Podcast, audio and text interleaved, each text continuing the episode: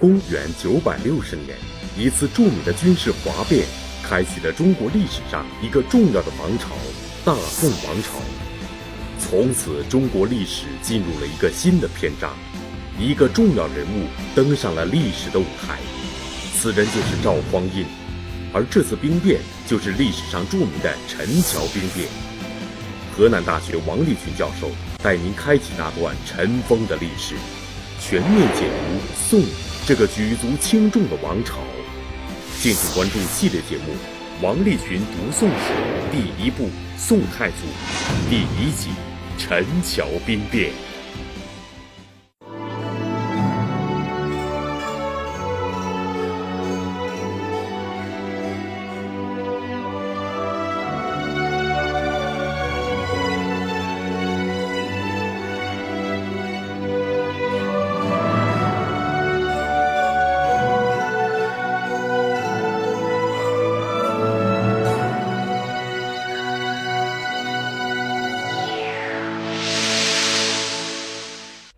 公元九百零七年，矗立两百多年之久的大唐帝国轰然倒塌，一个平衡被打破，接踵而来的就是长久不息的动乱，直至一个新的平衡建立。在中国这片土地上，历史再一次进入了大割据时代。在北方的广袤地区，各个割据政权相互混战，先后出现了后梁、后唐。后晋、后汉和后周五个王朝。与此同时，南方各地又陆续并存过十个较小的割据政权。这一混乱的时期史称五代十国。五十多年后，在各个割据政权各自为政、不断更替的时候，公元九百六十年，在汴梁，也就是今天的河南开封，后周的都城。一个巨大的军事政变正在悄悄酝酿，谁也没有想到，就是这场政变，日后开启了中国历史上一个新的王朝——大宋王朝。河南大学王立群教授带领我们近距离地触摸历史，关注宋这个让人遐想的王朝。百家讲坛系列节目《王立群读宋史》第一部《宋太祖》第一集。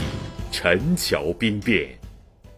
从今天开始，我们讲一个新的系列，就是北宋王朝。说及到北宋王朝的话呢，我们必须从一次兵变开始讲起。兵变发生这一年呢，是公元九百六十年，也就是五代十国的后周，显德七年。这一年的正月初四，在京城，就是今天的开封，东北四十里有一个地方叫陈桥驿，是个驿站。这个驿站发生了一次兵变。公元九六零年，就后周显德七年，后周的皇帝叫周恭帝。这个周恭帝还很年轻，只有八岁，而且他继位的时间不长。只有半年，因为半年之前他的父亲刚刚去世，他继位了。这是他继位以后的第一个春节。我们从初一开始说起，大年初一，所有的文武百官都来给这个新上任的周公帝朝贺，祝贺他当皇帝的第一个春节。也就是这个春节期间，朝贺还没有完，就来了个消息，说北方一个是契丹族南下，另一个是北汉东下，两股军队直冲后周的京城开封杀过来。所以当时那个皇帝很小，八岁，你想想。八岁的皇帝能处理什么朝政？他的母亲太后多大呢？二十多岁，儿子八岁，当娘的不会太大，二十多岁，而且这个太后刚刚立为皇后没几天，她丈夫就走了。啊，她丈夫就是很有名的周世宗。呃，母子两个不知道怎么处理，这就有两个执政的大臣来处理这个事儿。这两个大臣，一个叫范直，一个叫王普。这两个人呢，是这个周世宗临死之前的托孤大臣，所以他们两个一商定，那怎么办呢？赶快叫小皇帝下诏书，派一个大将出征。派出来这个大将，就是后周禁军的都点检赵匡胤。赵匡胤就在这个时候接到命令，要他出征。当然，皇命不可违啊，所以接到命令以后，马上他就调军，准备出征。这是正月初一发生的事儿。到了初二，出了两件事儿。第一，是赵匡胤派来的副都点检，就是他的副手，带兵作为先锋出发了，这是一件事儿。第二件事儿。就是初二这一天，京城突然传了一股流言，要按咱们今天的说法就是段子。两句话说：“将以出军之日，册点检为天子。”什么意思了？就出兵那一天，要立点检做天子。这个点检就是都点检的简称。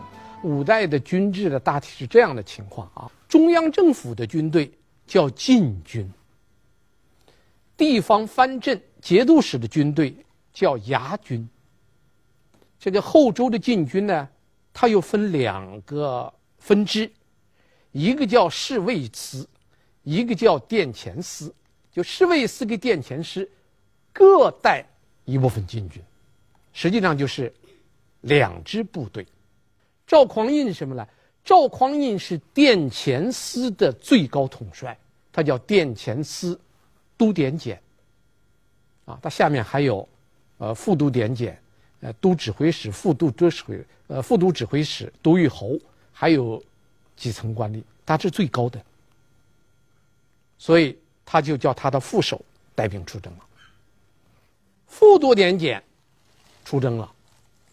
同时，京城传了一股流言，这个流言传的还有两个特点：第一，是京城所有的老百姓都知道了，京城的百姓跟官吏是一片惊慌，非常惊恐，因为五代这个时期呀、啊，这个皇帝是转的非常快，一般一个皇帝一年、两年、三年、五年就换了，一换皇帝，紧跟着。就是一场屠杀，所以大家都做好一个准备，逃。这是一个特点。那第二个特点，皇宫之内没有一个人知道，皇宫不知道。你想想，这也很有道理啊。皇宫要是知道将以出军之日测点检未体天子，那皇宫马上不让赵匡胤出兵了。皇宫不知道，京城都知道。这是初二，到了初三，赵匡胤带领大军出城了。这个大军出城，部队的纪律很严明，没有一点出现骚乱。京城虽然太平了，但是部队里边却又传了一股谣言，传了一股流言。这个部队里有一个人，这个人据说是非常善于观天象，他就看了天象以后。他说了，他看见天上有点东西，就别人都看不见，就他看见了，什么东西呢？日下复有一日，黑光摩荡者九之。什么意思呢？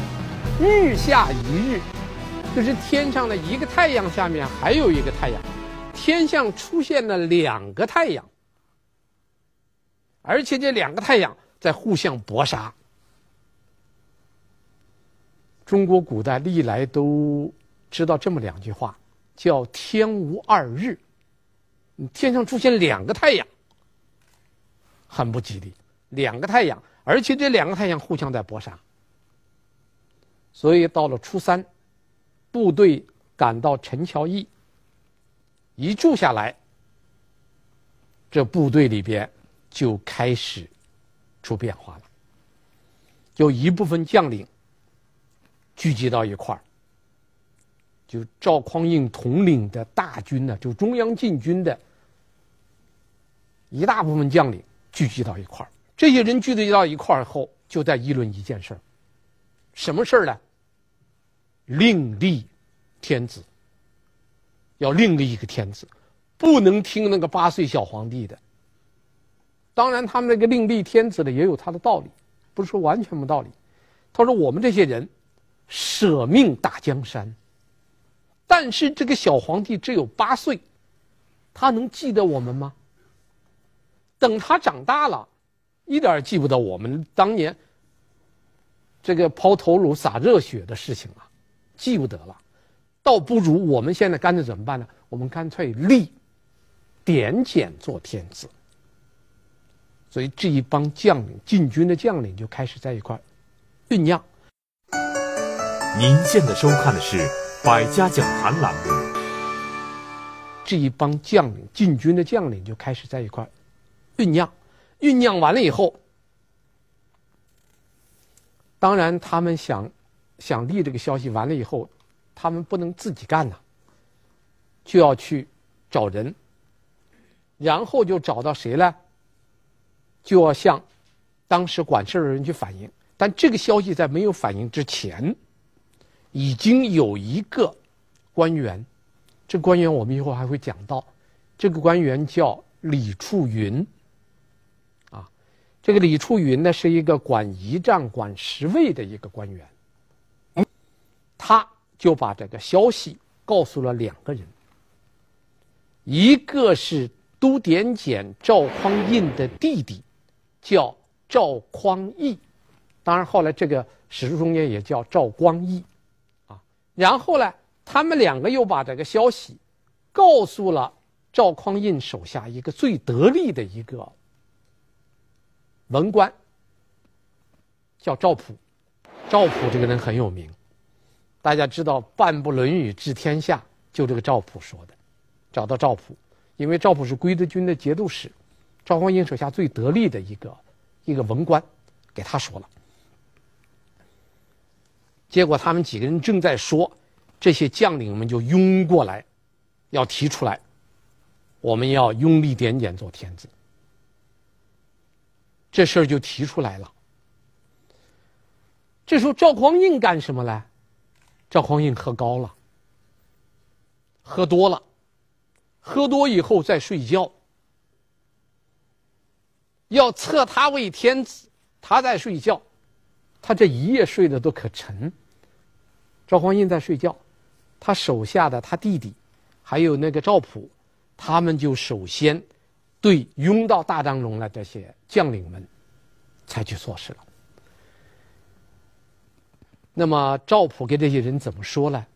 就两句话。这两句话叫“太尉赤忠，必不辱赦”。这两句话说，赵匡胤这个人是绝对的忠于后周啊，他绝不会同意你们另立天子。这第一点，第二点，他醒了，他要知道你们，他不但不同意，而且绝不会赦免你们，所以叫绝不辱赦。这一说，有一些胆小的，就悄悄的溜了，剩那些胆大的还不走，又到外面叽叽咕咕，叽叽咕，过了一阵儿。这一波人又来了。这一次人这一进来，这个话说的就很绝了。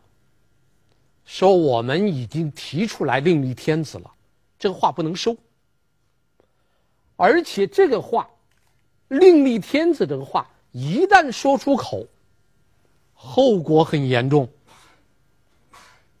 你另立一个皇上。这个事如果做不成，凡是提出这个意见的这些人，都犯了什么罪呀？谋逆大罪。说我们那就没有退路了，所以我们非得这样干不行。那既然事情这样的话，赵普给赵匡胤就让步了，咱们可以这样做，但是有一条，你们一定要严管你手下的军队，绝对不能够抢劫烧杀，一定要保证京城的安全。假如京城不安全，京城一乱，四方的马上就会乱。那么这一旦乱下来，这个大局不可收拾。这就叫一下二劝三同意，这就商量好了。商量好以后，这时候赵匡胤还在睡觉，他手下的人就开始忙活了。第一，派人立即返回开封城，因为从陈桥驿到那个。汴京开封只有四十里地，赶快去安排，把赵匡胤的家属保护起来。万一消息走漏了，首先要杀赵匡胤的家属啊，先把家属保护起来，然后再通知京城中间赵匡胤最最铁的两个禁军，呃，大将。一个叫石守信，一个叫王审琦，这两个人都是禁军的高官，而且是赵匡胤的铁哥们儿。把亲信安排了，通知了，把家属保护了。这然后这些人就等着赵匡胤醒了。我们现在能看到的这个材料啊，就两个。一个是中国历史上最著名的史学家，叫司马光。大家知道这个人，他写过什么呢？《资治通鉴》。司马光还写过一个笔记，叫《涑水记文》。他在这个《涑水记文》中间有记载。另一个详细记载这件事情的，就是李涛的《续资治通鉴长编》。这个《续资治通鉴长编》这个书名太长了。我这儿只说这第一遍，以后我们再见到《续资治通鉴长编》，我们就按学术界一个最简略的说法叫长编。以后我再讲到长编，大家就记住是指的《续资治通鉴长编》，啊，我就不再说那么长了。《涑水记文》给长编都有记载，我们就按《涑水记文》的记载来说一下，因为长编给他记载差不多。说赵匡胤还在睡觉，这一帮人的将领们呢，就围在赵匡胤的大帐的周围，而且一个一个都把那个刀拔出来，露出来白刃，要逼宫的。然后由赵匡胤的弟弟赵匡义进去，这一进去把赵匡胤惊醒了。赵匡胤一醒就出来了，他一出来看到这个局面，紧跟着就发生两件事。第一，有人，这人是谁？史书没有记载。有人就拿着做好的一件皇帝的黄袍，就一下子披在赵匡胤的身上了。这就历史上非常有名的叫“黄袍加身”。啊。再一个，所有的将领们的立即就跪下来喊“万岁”，等于拥立他了。赵匡胤是坚决拒绝。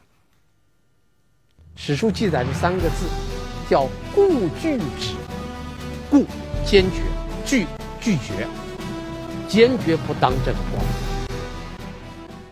但是大家都同意他，然后把他拥立上马南行，回京城去了，不打仗了，回开封了。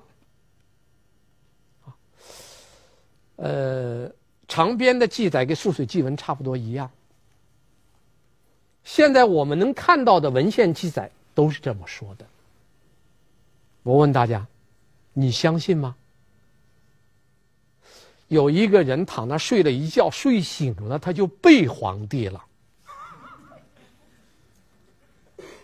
大家不管信还是不信，我们暂时挽个扣放这儿。我也不信。就这，赵匡胤又当了皇帝了，回京城了。您现在收看的是《百家讲坛》栏目。从后周进军的都点检到自己当天子，赵匡胤的皇帝之路走得迅速又和平，可以说他开创了中国历史改朝换代的一个奇迹。但是对于赵匡胤来说，光有军队的拥戴并不算完胜。还得争取朝中大臣和天下百姓的认可，自己才能名正言顺地登基称帝。而从开封东北方向的陈巧义回到都城汴梁，只有短短的二十公里。这一路回京的赵匡胤应该是有了主意。从他被黄袍加身，到他回到京城，他做了四件事儿。第一。约法三章。他说：“现在那个后周的朱公棣，那个八岁的小皇帝，还有那个二十多岁的那个太后，那都是我亲自侍奉跪拜的人。你们要叫我当天子，听我的。回去以后，对这个二十多岁的太后，对这个八岁的皇帝，谁都不能够凌辱。”更不要说杀了，做到做不到，做不到，我不当，我不稀罕这个皇帝。还有人不稀罕皇帝，啊，这第一条，那将领们马上都答应了。第二条，朝中的文武百官都是我的同僚，我们一块上朝。现在我当了皇帝了，所有的文武百官一律不得伤害。第二条，第三条，京城的老百姓，无辜者，不允许任何烧杀抢劫。就这三条，如果谁违反这三条中间的一条，我灭你们的族，灭你三族。大家都答应了。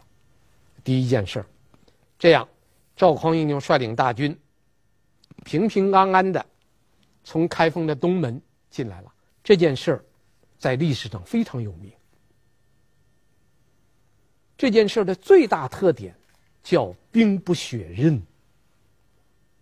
一个改朝换代，往往是要死很多人的，而赵匡胤这次的改朝换代没有死人，没有大规模的流血冲突，执法机关没有受到破坏，文武百官。没有受到伤害，京城的百姓没有受到烧杀抢劫。他实际上是搞了一场和平演变，兵不血刃，把朝代给换了。这是第二件事，和平进城。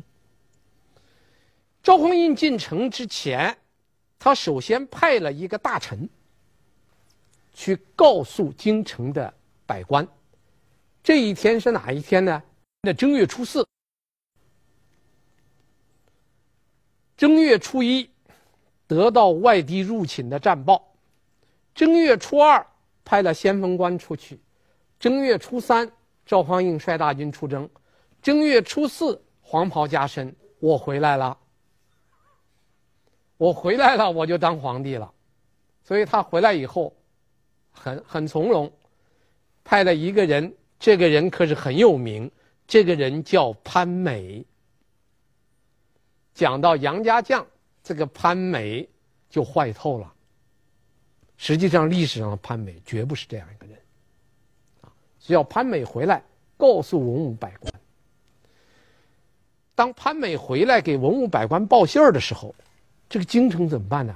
京城的朝贺还没有结束，那个小皇帝还坐在那儿。文武百官坐那正在议论大事儿，潘美带回了消息：陈桥兵变，黄袍加身，点检赵匡胤当天子了。这一下子京城上的这个朝中间一下子乱成一锅粥。特别是决定派赵匡胤出征的两个宰相，一个叫王溥，一个叫范直。这个范直就握着王溥的手，说了几句话。这几句话很有意思。这样，仓促遣将，吾辈之罪。我们得到消息，匆匆忙忙就派兵，这是咱俩的罪。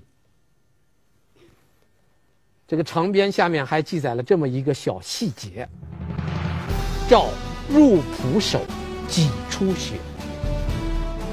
范直握着王溥的手，找，古人说的找找就是手啊。两个人握手的时候，这个宰相范直的手啊，手指头都掐到这个王普的肉里边去，掐了快出血。两个宰相握的握手握了快出血。这个是掐着对方，那个被掐的快出血，而且一句话都说不出来。只有一个人，这个人叫韩通，他也是中央禁军的一个首领，他不属于赵匡胤的殿前军，他属于侍卫司的一个军官。这个人叫韩通，只有他赶快骑马回家，准备组织军队抵抗。还没有到家，就碰见了赵匡胤的一个部下，骑马就追。这韩通跑到自己家门口，来不及关门。后面追的人一刀把他杀了，唯一的一个抵抗的抵抗未遂被杀，接着妻子儿女全被杀，只杀了这么一家人，啊，一个大臣，其他全部没有杀。这老百姓看着赵匡胤的军队，初三出城了，那正月初四回来了。而且出城纪律严明，回城纪律严明，什么事没发生？这京城的老百姓心里就踏实点了，不那么紧张了。然后赵匡胤就坐在他的都点检的衙门里，最后一次办公。停了一会儿，一帮武士押着两个宰相过来了。就是握手握的掐到，掐到的肉里面要出血的两个宰相，一个叫范直，一个叫王普，两个人来了。两个人一来，因为这两个人是百官之首啊，你把军队摆平了，百官你能摆平不能？要想摆平百官，最重要的是要把这个两个当头的摆平啊，所以把这两个宰相押过来。赵匡胤一见这两个宰相，就痛哭流涕的说了一番话。这话说的很有意思。武受世宗厚恩，为六军所迫，一旦至此，残负天地，将若之何？他说：“我受周世宗柴荣的重恩，但是现在被六军绑架了，我。”我非常惭愧，觉得对不起天地，对不起先皇。你们说我该咋办？这两个宰相吓得哆里哆嗦，他们会知道怎么办？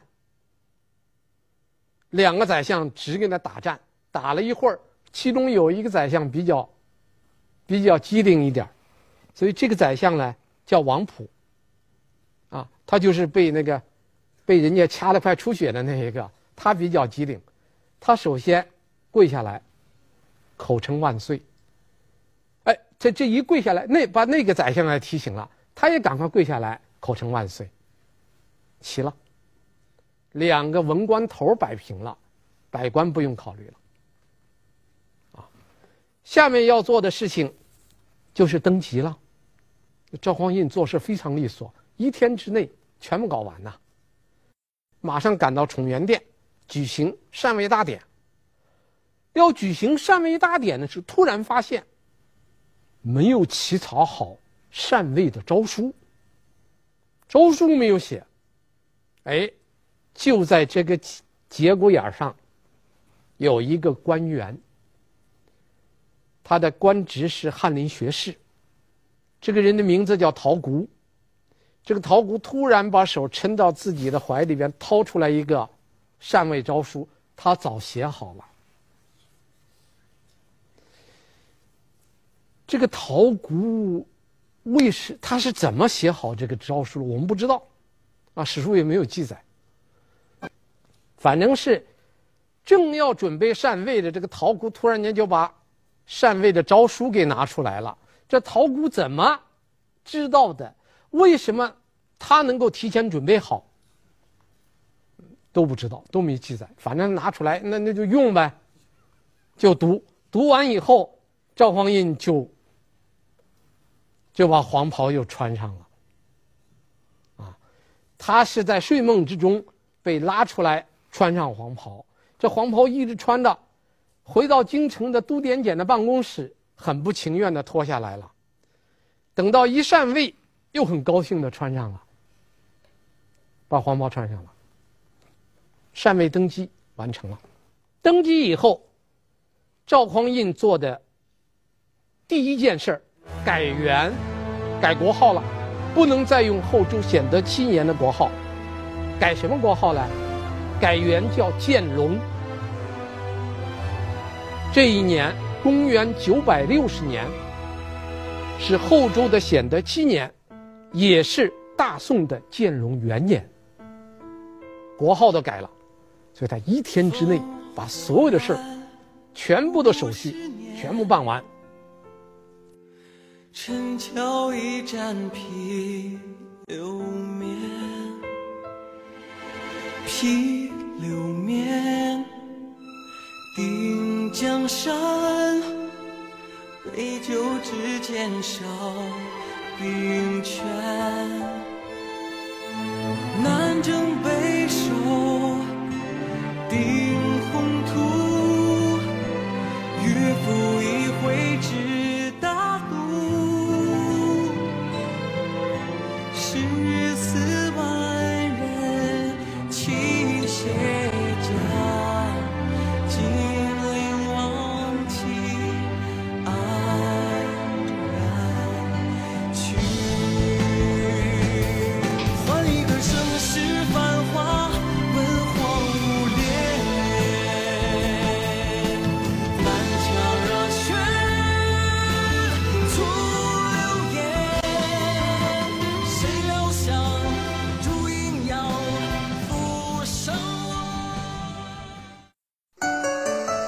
现在收看的是《百家讲坛》栏目。陈桥兵变，赵匡胤轻而易举地将后周柴氏的天下变成了大宋赵氏的政权。从历史的发展来看，陈桥兵变是中国历史发展的一个重大转折。但是，从当时来看，陈桥兵变只是一次再寻常不过的军事政变了。在这场改朝换代的大变故中，后周大臣的不抵抗让人吃惊。赵匡胤明明是利用军权夺了后周的天下，为什么后周大臣们？这和这个时代有关。这是个什么时代啊？这个时代是五代十国的一个动乱的时代。这个时代有几个特点。这个时代的第一个特点叫君臣易决。这个时代哈，是个君臣之间没有什么忠于国君和忠不忠于国君的问题。所有的官员都把自己看成打工仔，给谁打工不是打工啊？是吧？给那八岁的小皇帝打工可以，跟着三十四岁的赵匡胤打工可以。你看赵匡胤的办法很好，官位不变，待遇不变。俸禄不变，那大臣们当然乐意啊。所以给谁打工不行啊？第二，这是一个枪杆子出政权的时代。五代十国的皇帝不讲血统，不讲出身。当时有一个武将说过两句名言，说什么人可以当皇帝啊？他这样讲的：“天子宁有种也？兵强马壮者为之耳。皇帝难道是有种的吗？不是，谁的兵强马壮，谁就当。这个话反映了两个问题：过去的皇帝从刘邦开始都宣传天命，老天让几砸了。现在没有天命，不管他天命不天命，谁有家伙，谁就当。谁的家伙强，谁就当。靠枪杆子的出政权。这个枪杆子出政权也带来一个麻烦。这个枪杆子不是永远在一家一姓之中。他往往呢，这段时期他掌权，那段时期他掌权，所以谁掌权谁当皇帝。所以五代十国时期啊，也就那么几十年，皇帝像走马灯一样的换，不停的换。在中国历史上换皇帝换的最快的，就是五代十国。就这一个时代决定了，一个是君臣一决，一个是枪杆子出政权。搞得这个时期的百官不在乎谁当皇帝，那这就留下来了一个问题：一睡觉，睡醒了就当皇帝了。我相信，凡是少有点社会经验的人都不信。那中国这么多人，怎么睡醒了都不当？就这中国历史上的皇帝都是你争我夺，好不容易杀过来杀过去才当的。赵匡胤睡一觉就当皇帝了，